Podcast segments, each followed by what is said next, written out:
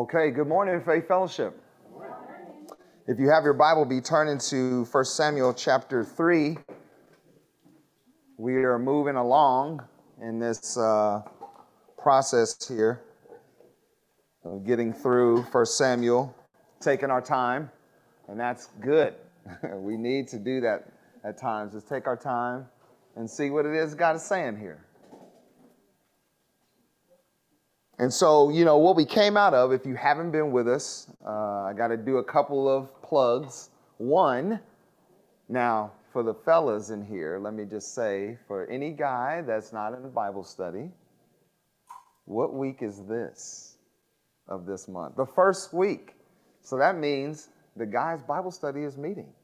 And in particular, that's going to mean that we're going to meet in the boiler room.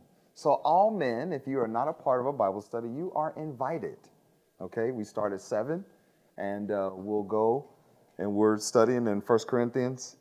Nate, what chapter of 1 Corinthians are we in now? Chapter 4.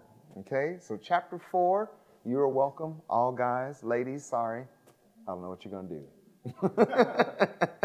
you got to wait till next week. Um, the other, the other thing that I wanted to say is if you have been following us, for those of you that are online, um, and those of you in the room that are maybe new to us, we do have this series, our Samuel series, is going to be on the first and the third month. And then on the second, we have Psalm Sunday. And then on the fourth, Pastor James takes us through uh, the book of, um, of Jonah. And so, um, yeah, it's a good time to be in faith fellowship because God is moving and God is doing some amazing things by his word. Now, now that we got that out of the way, let's talk about a review just from what we saw the last time we were together. We were talking about biblical correction because, well, it's, it happens, it's necessary. God says a lot about it, whether He's talking about it as it relates to children. And we and a lot of us, when we think of correction, that's what we tend to go to is that. And then oddly enough, you may even leapfrog into church discipline. Like there's a kind of an understanding of, you know, this oh, this happens too. But what about in the middle? Well, you know, we were talking about good leaders because this series is going to have a bent of let's point out the things that make for good leadership qualities.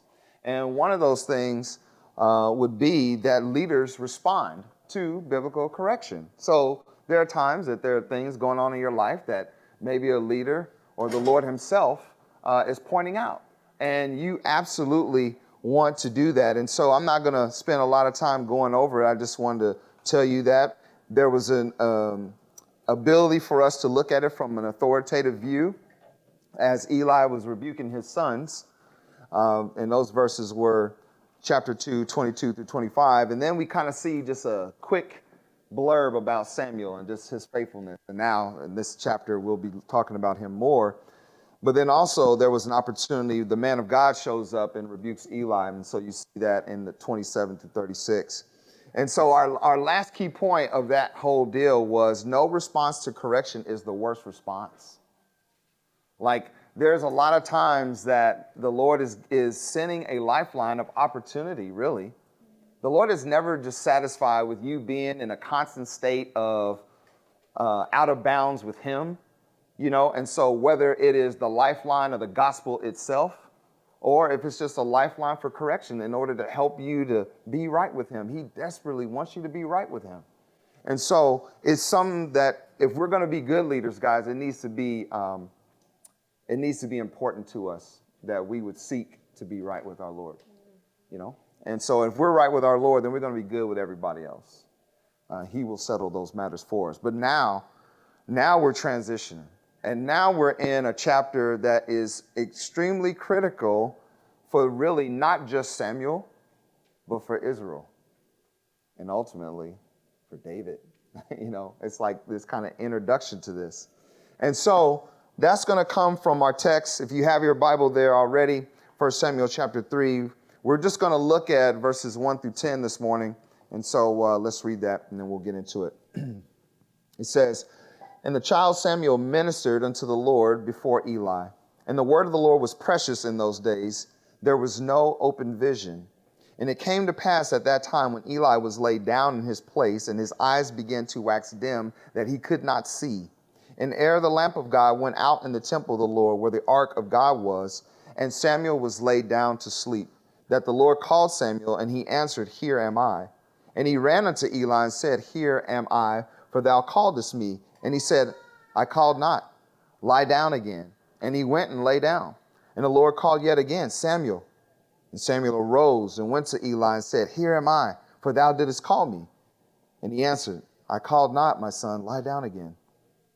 Now Samuel did not yet know the Lord, neither was the word of the Lord yet revealed unto him. And the Lord called Samuel again the third time.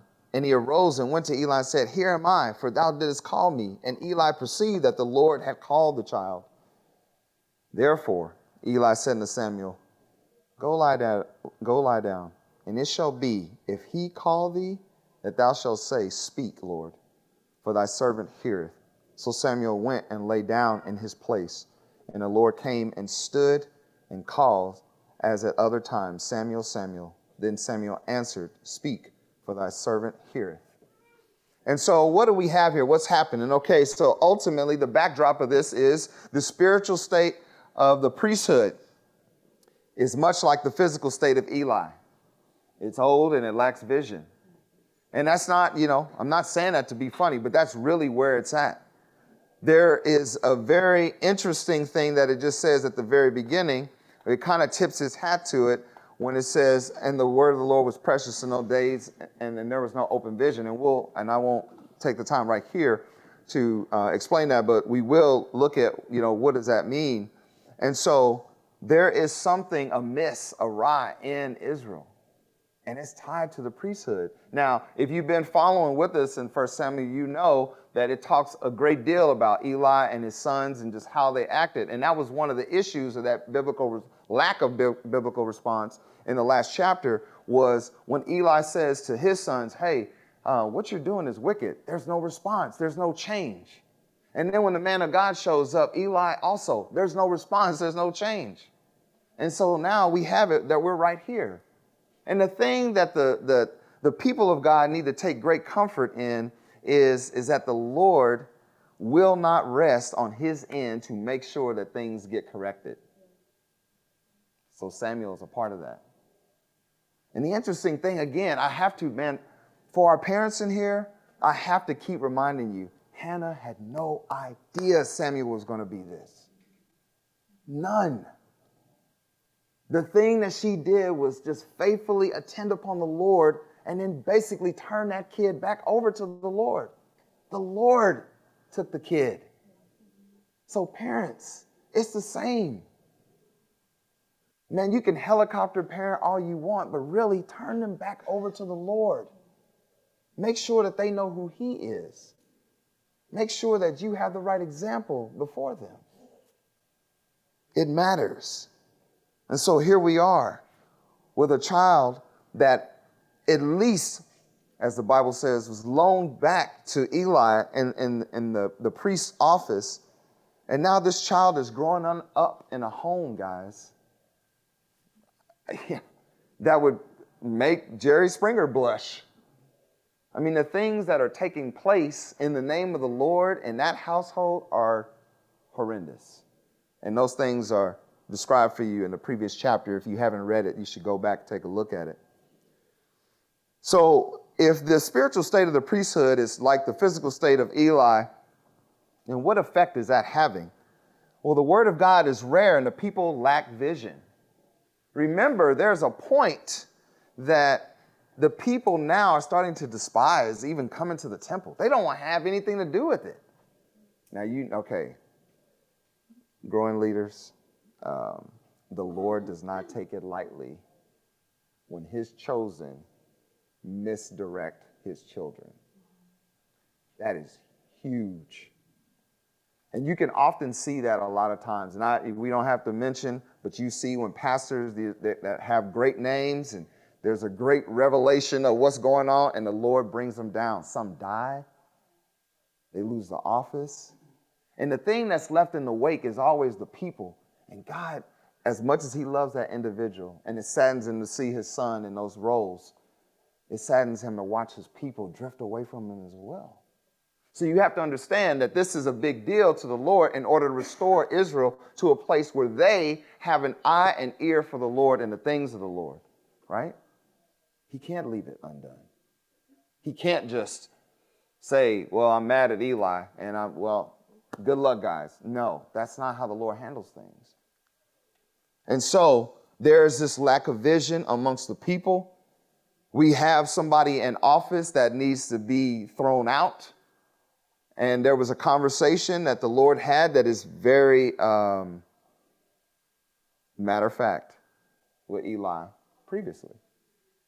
If you haven't read it, you definitely should read that. So, what needs to happen as a result of this effect? People lack vision. What needs to happen? Well, Israel needs a key man to deliver the word of the Lord. Like that's at this point, this is why, because this is how the, the this dispensation functions very highly where you have prophets and you have priests. And so the Lord wants that to be there in order to make sure that the the opportunities for the people of God to have clear direction from God. Does that make sense? So you need to have this in place. It's not there right now. And yet, something very beautiful is happening in the background. Guys, I'm telling you this morning, I'm just very encouraged by somebody that doesn't have to have right scenarios in order to be righteous. So, our chief concern then is what? A lack of vision will lead to a directionless life. A lack of vision will lead to a directionless life. Oftentimes, if you don't have any vision, what happens is you're just listless, you're just out there. And this is why you can just look at having like no vision in your life and you don't really know what's going on. And work, if that's going to be the thing that's going to fulfill you, oh boy, that's the, about the worst thing to try to fulfill you. But you can see why our kids are the, excuse me, younger generation struggle because now they've watched their parents work in jobs that they came home and said they hated. And so now they're like, I got to find something that fulfills me. And Come on, man. It's, you know, I don't like to mock the youth because I love them, but uh, that's dumb. Work is work. Let work be work. So you gotta, you gotta figure it out. You know, sometimes people do it in people. Sometimes people do it in in in, in drugs and alcohol and and sex and any of those types of things. You're just finding, you're just trying to figure out who you are, what your identity is. Well, I'm here to tell you that the Lord has already set that for you if you know Him. And if you don't, He still said it because He's like, well, you need to come to me, and I'll tell you what the plan is. Our outline now, oh, before I get to that. So here's the thing that we run the risk of then the danger is that we try to manufacture vision by activity alone. And this becomes dangerous for the believer. Is you now you just you just come into church, but it's like autopilot. You get involved. Man, I remember a time that that was absolutely the case for me. It's like I, you learn the lingo. When you go to the Living Faith family of churches, there is the lingo. You learn it because we have great preachers and pastors that teach you the Word of God. And so you learn how to dance the dance of, uh, I'm good, stop asking me questions about my life, because I'm kind of involved. I'm here. it's Sunday. It's Tuesday. Oh, maybe you stepped up in your, your level of facade, right? Like, oh, it's Tuesday. I'm here. Tuesday. The danger is to manufacture vision by activity alone. Listen, that is not the point. It's just activity. Does God love that and honor that? Absolutely. He loves it. He wants you to be a symbol with the body. Because now I can hear you. You're like, yes, Dale said I don't have to come to Tuesday. No, I did not. Tuesday. The food starts at 5:30. Service starts at 7. It's packed here because I think the majority of the individuals that are there not only are in ministry and leadership, but they understand that day moves what the church is doing. critical day of worship. Tuesday. Join us. I don't know what we're having. Sam will tell you. it's Chick fil A. Praise the Lord. but don't just come for that. Okay, so if the danger is that to manufacture vision by activity alone, well, then now we kind of need to look at really, we need to have an activity versus intimacy. And that's going to come off the back of leadership knowing something. I do want you to understand something. Leadership does require doing the work of God. We're going to see that from verses 1 through 6. Like that has to happen. But now understand this leadership requires intimacy with God. You don't see that in verse 7. And in 8 through 10, leadership requires listening to God.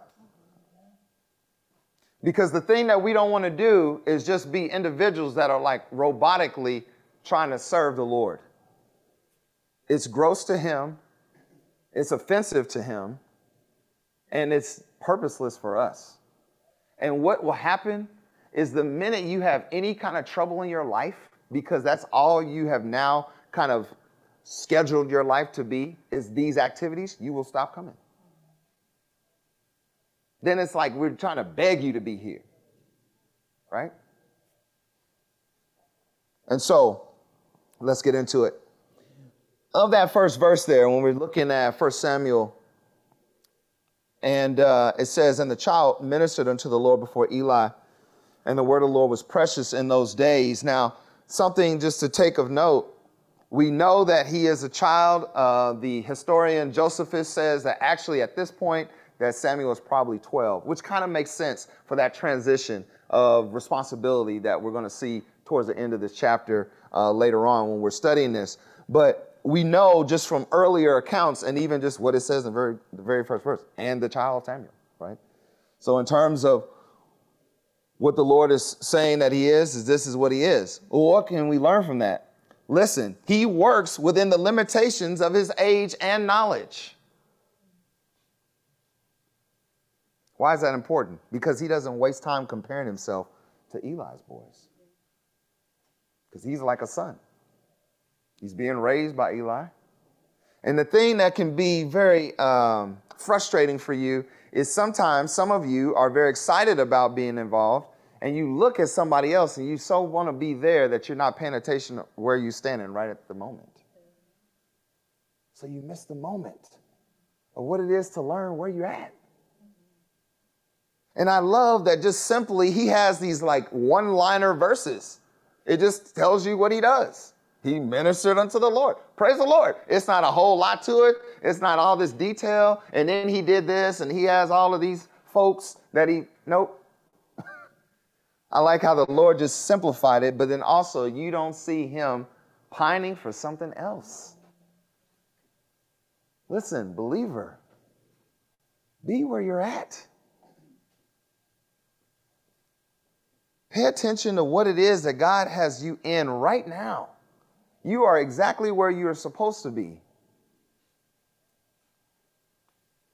2 Corinthians 10 12 says, For we dare not make ourselves of the number or compare ourselves with some that commend themselves, but they, measuring themselves by themselves and comparing themselves among themselves, are not wise.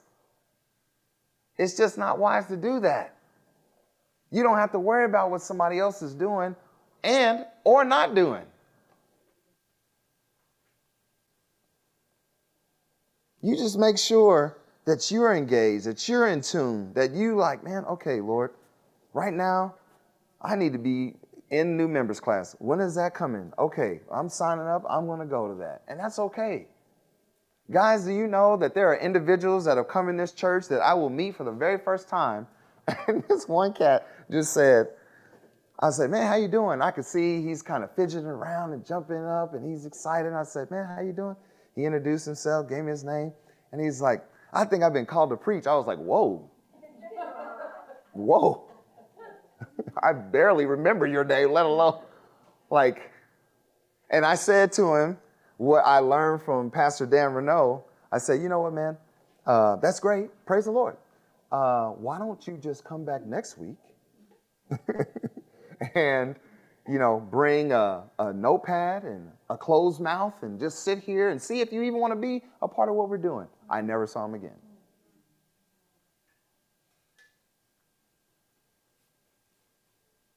See, what is it about this desire to have something more than whatever God gave you? Do you know what that communicates to Him? As if you actually know what you need.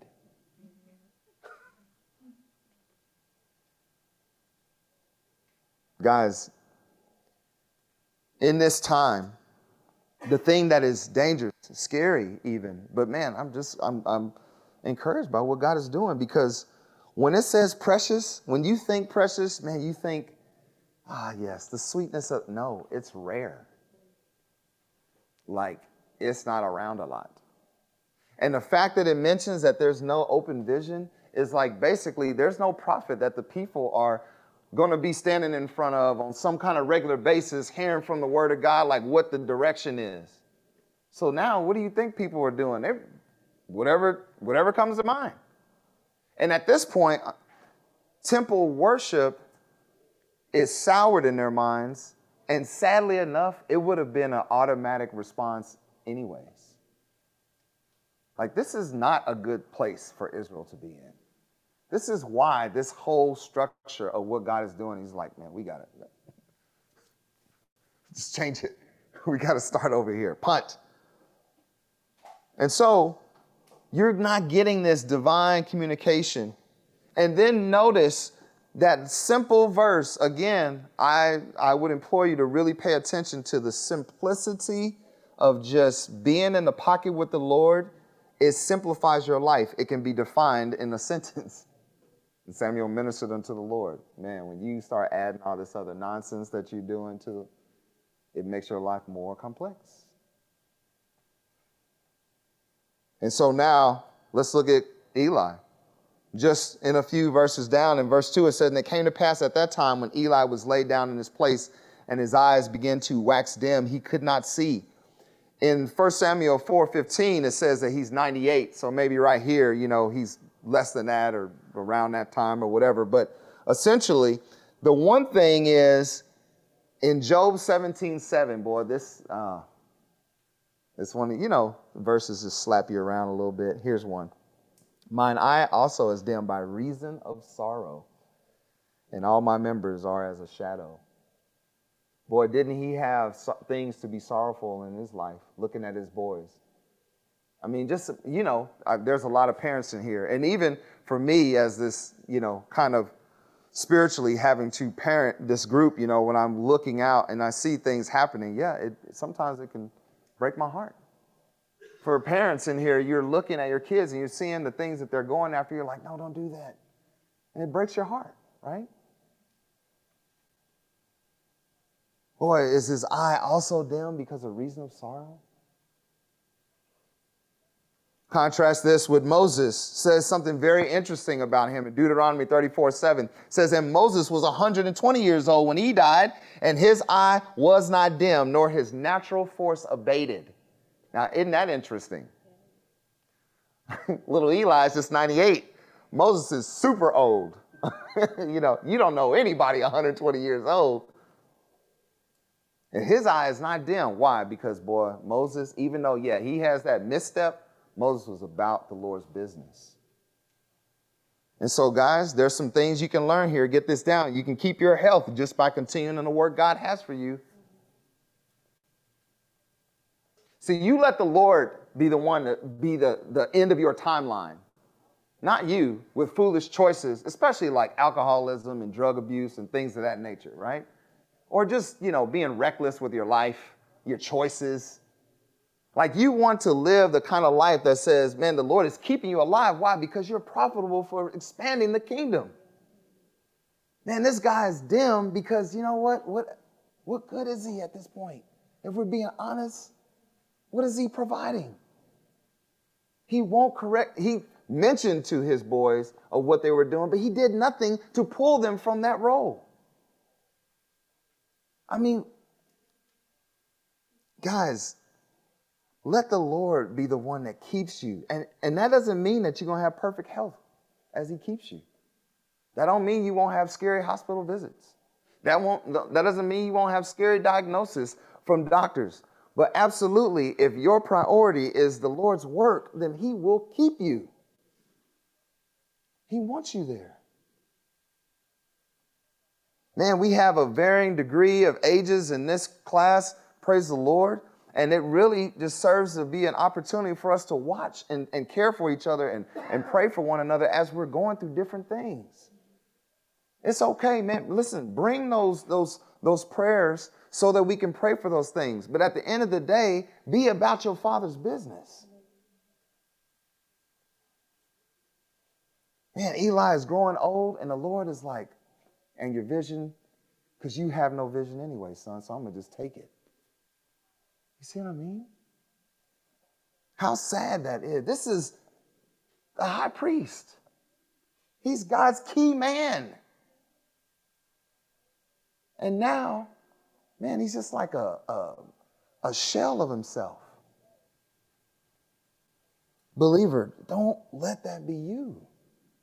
Don't let whatever you did when you got saved and you were zealous for the Lord, remember that? When you annoyed everybody in your family with everything that was going on and you were just so just happy to be saved and you're trying to get a whole world saved. What happened, believer, that that you lost that? And now we're about to just activity it to death. I got my, my sign up sheet, uh, my time card, Lord says Sundays and Tuesday and Bible study on it. Is that good? Are you happy with that? I'm not doing anything else. Don't ask me to do anything else.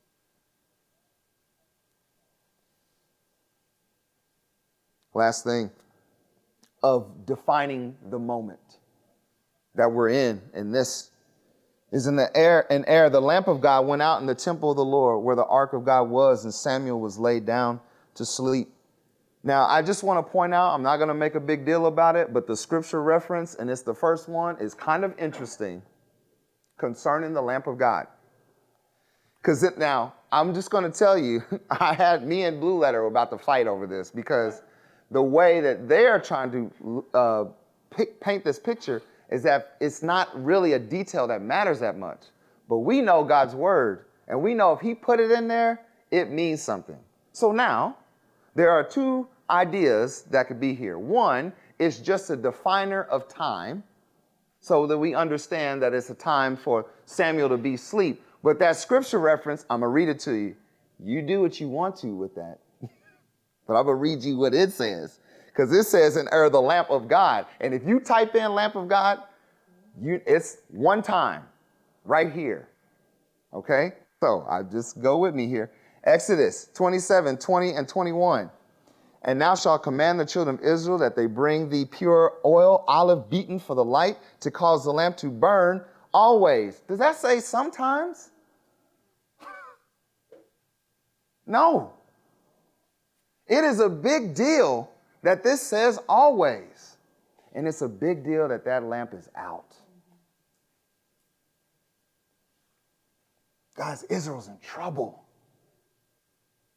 But more so, is your lamp out? Have you lost that fire? Are you trending towards autopilot?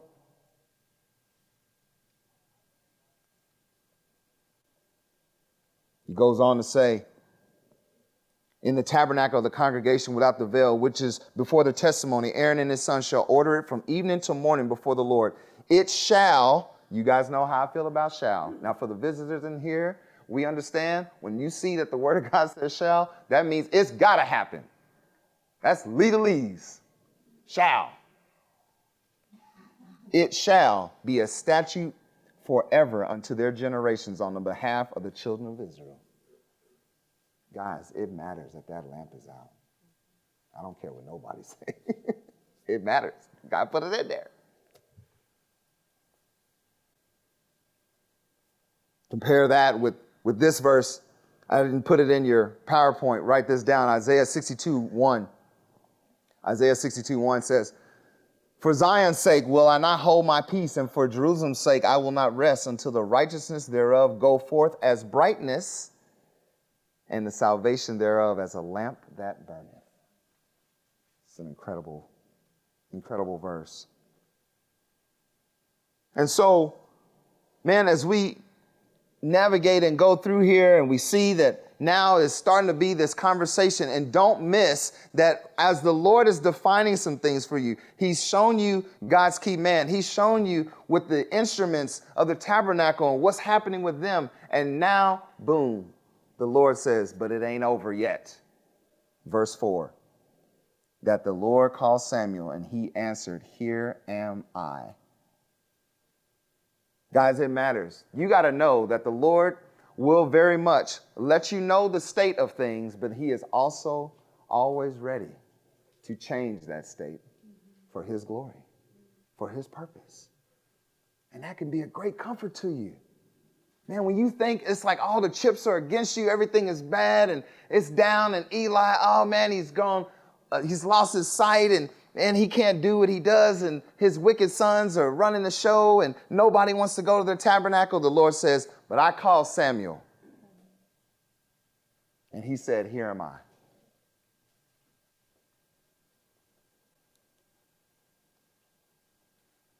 God is a great rescuer.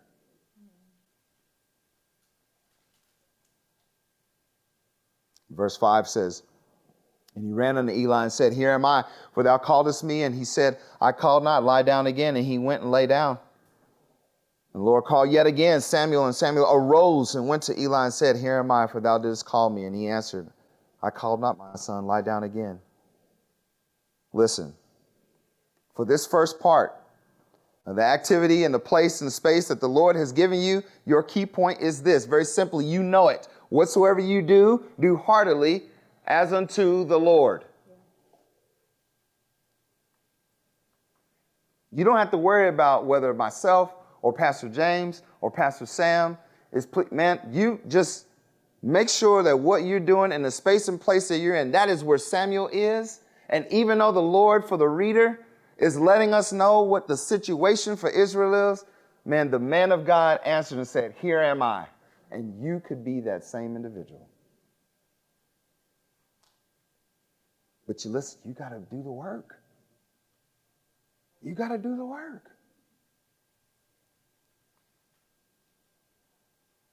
Man, don't just phone it in. Like, be engaged. Be grateful for that the fact that you have a church that has a lot of avenues and ways that it matters that you're on security. It matters that you're at the information counter. It matters if you're at the altar. It matters if you disciple. It matters if you preach. It matters if you go to the jail. It matters. Are we about furthering God's kingdom or are we just trying to phone something in? Guys, this has eternal value. Even when you greet somebody, do you know people go into churches and they can slide in and out and nobody said anything to them? And you get an opportunity to say hi to them. Ask them how they're doing. Some of y'all are even going to go as far as have lunch. Some of y'all are going to say, hey, we're having Bible study tomorrow. What are you doing tomorrow? Want to come to Bible study? No, weirdo. Not all of them will say Some of them will say yes. So was I phoning it in when I just made an invitation? Is that menial? It's not menial. It matters. What you're doing matters, guys. And so, listen. Now we get to this very interesting point. The key verse in those first 10 verses is this verse because we need to understand something before we just um, knight Samuel. We can't. Verse 7. Now Samuel did not yet know the Lord, neither was the word of the Lord yet revealed unto him. So what does that mean? Well, now listen, we're not talking about in some way like like kind of how we would understand that. But the thing is, is he's a kid. He doesn't know the language of the Lord from the position of being prophet. He's never heard the Lord like that. The Lord had only really defined that for the prophet. So now he's clueless.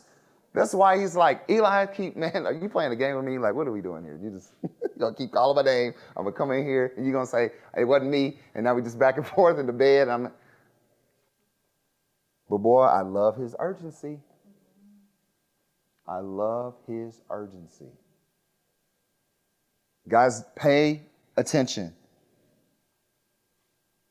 Verse 5 says, And he ran unto Eli. Ran. Matthew Henry paints a picture that his bedroom is probably close to Eli's, so that his loving care for Eli, because he's like a father figure, is that he wants to serve him.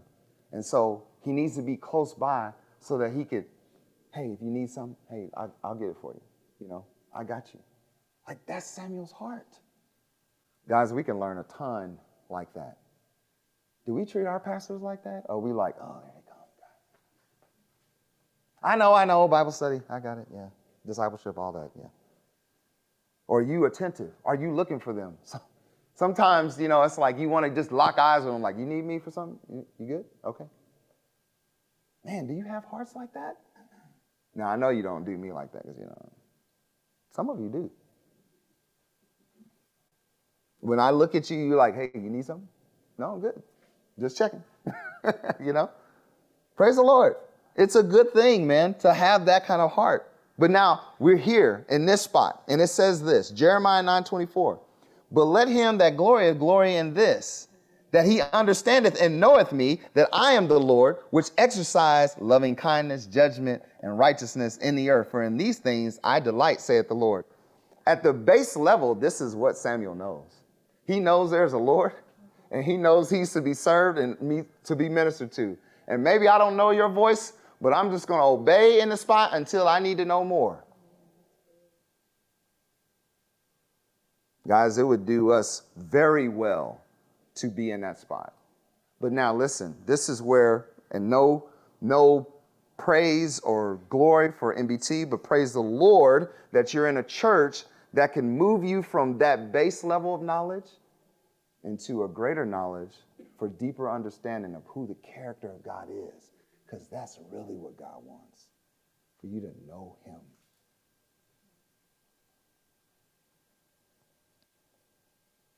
Listen, there's just a simple viewpoint you have to have, and maybe you got to address this morning for yourself.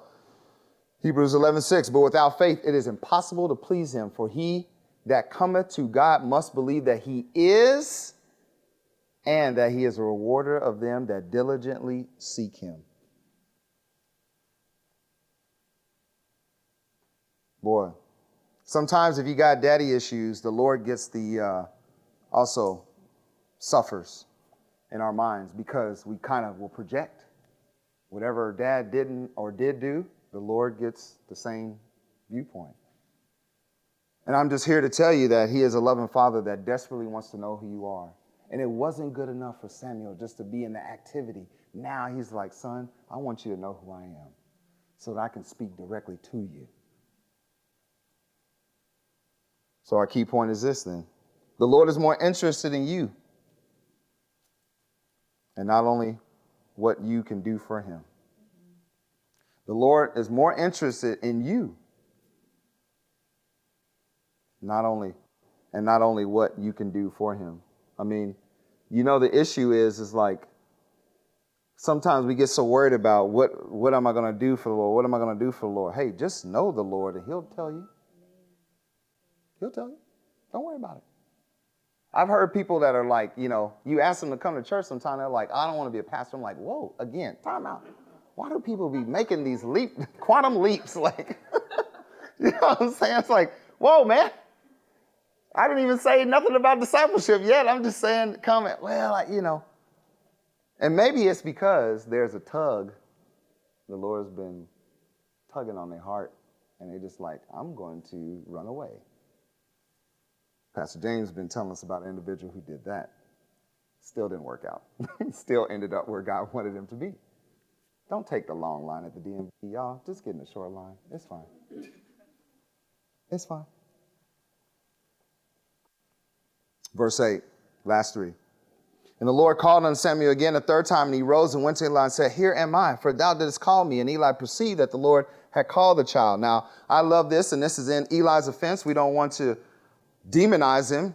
He's got some poor choices and some and some bad things that he did, and uh, and ultimately, really, what it comes down to, where the Lord's grace for him is, is he still allowed him to be in that, that position because, well, there are parts of him that are still beneficial. The way he treated uh, Hannah was actually quite lovely uh, in the end, and his blessing of her, her end up having children. Um, and then how he's taking care of Samuel. Like Samuel's content to be in that now. He knows the situation around him is kind of nasty, but you know, ultimately in terms of that relationship, like he's, uh, hey, I'm good. I love Eli, right? And so the thing is this there is an ignorance, though, that is present. Samuel, as a, tri- a child, is ignorant of the Lord's form of communication. And we understand this. Listen, 1 Corinthians 13, 11, and 12 says, When I was a child, I spake as a child. And get this, I understood as a child. I thought as a child. But when I became a man, I put away childish things. For now we see through a glass darkly, but then face to face. Now I know in part, but then shall I know, even as I also am known. See, the thing is, is Samuel is ignorant, not wicked. Okay? So you understand that when it says that, that he doesn't know him, that it's not talking about like, oh, and he's wicked, because it said the same thing of Eli's sons. That's why I wanted to point that out. If you go back and look at it, it says the exact same thing, thing of them. They knew not the Lord. But we saw what they did with their ignorance. Eh, wicked. Okay, so verse 9. Therefore Eli said unto Samuel, Go lie down, and it shall be, if he call, call thee, that thou shalt say, Speak, Lord, for thy servant here. So Samuel went and lay down in his place. And there's a couple, just for the sake of time, I want you to write these down. There's some verses that I was studying here some desire to hear the Lord speak to them. That's you'll see that in Psalm 85 8. Some desire to hear the Lord speak to them, but then some do not. And you know there's verses for that. Exodus 20, 19.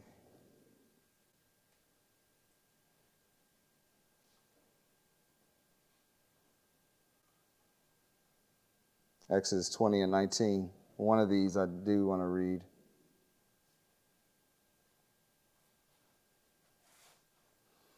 in uh, Isaiah 6 8, Samuel is not only ready to hear, but is ready to respond, y'all. In Isaiah 6, verse 8, it says, Also I heard the voice of the Lord saying, Whom shall I send? And who will go for us? Then said I, Here I am, send me. Man, that's not just raising your hand up, that's raising your hand and you signed up. Because listen, follow through is a big deal. And not a lot of people get to that point. They get excited, they get pumped up, but they don't ever get through it or get to it because they just flame out. And so, this incredible verse as we finish it up and the Lord came and stood and calls at other time, Samuel, Samuel. Then Samuel answers, Speak, for thy servant heareth. And boy, that reminded me of a verse you guys know very well, Revelations 3:20. Did you think that when I just read that? Where it says, Behold, I stand at the door and knock. If any man hear my voice and open the door, I will come into him and will sup with him, and he with me. See, he may not have said Lord because he remember Eli told him to say that, but he doesn't know the Lord like that. But he did say speak. So what is that? Well, he opened the door of his heart to allow the Lord in. Open the door of his heart. That was enough for the Lord to do the rest.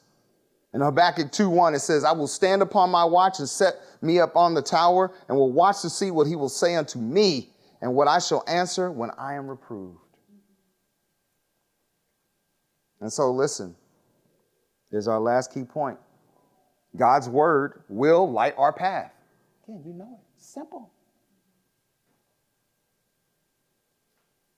If you want to not be one that's just toiling around and you're trying to check in and you're just doing this on autopilot, man, you have to let God's word be that. That is the way you're going to learn Him.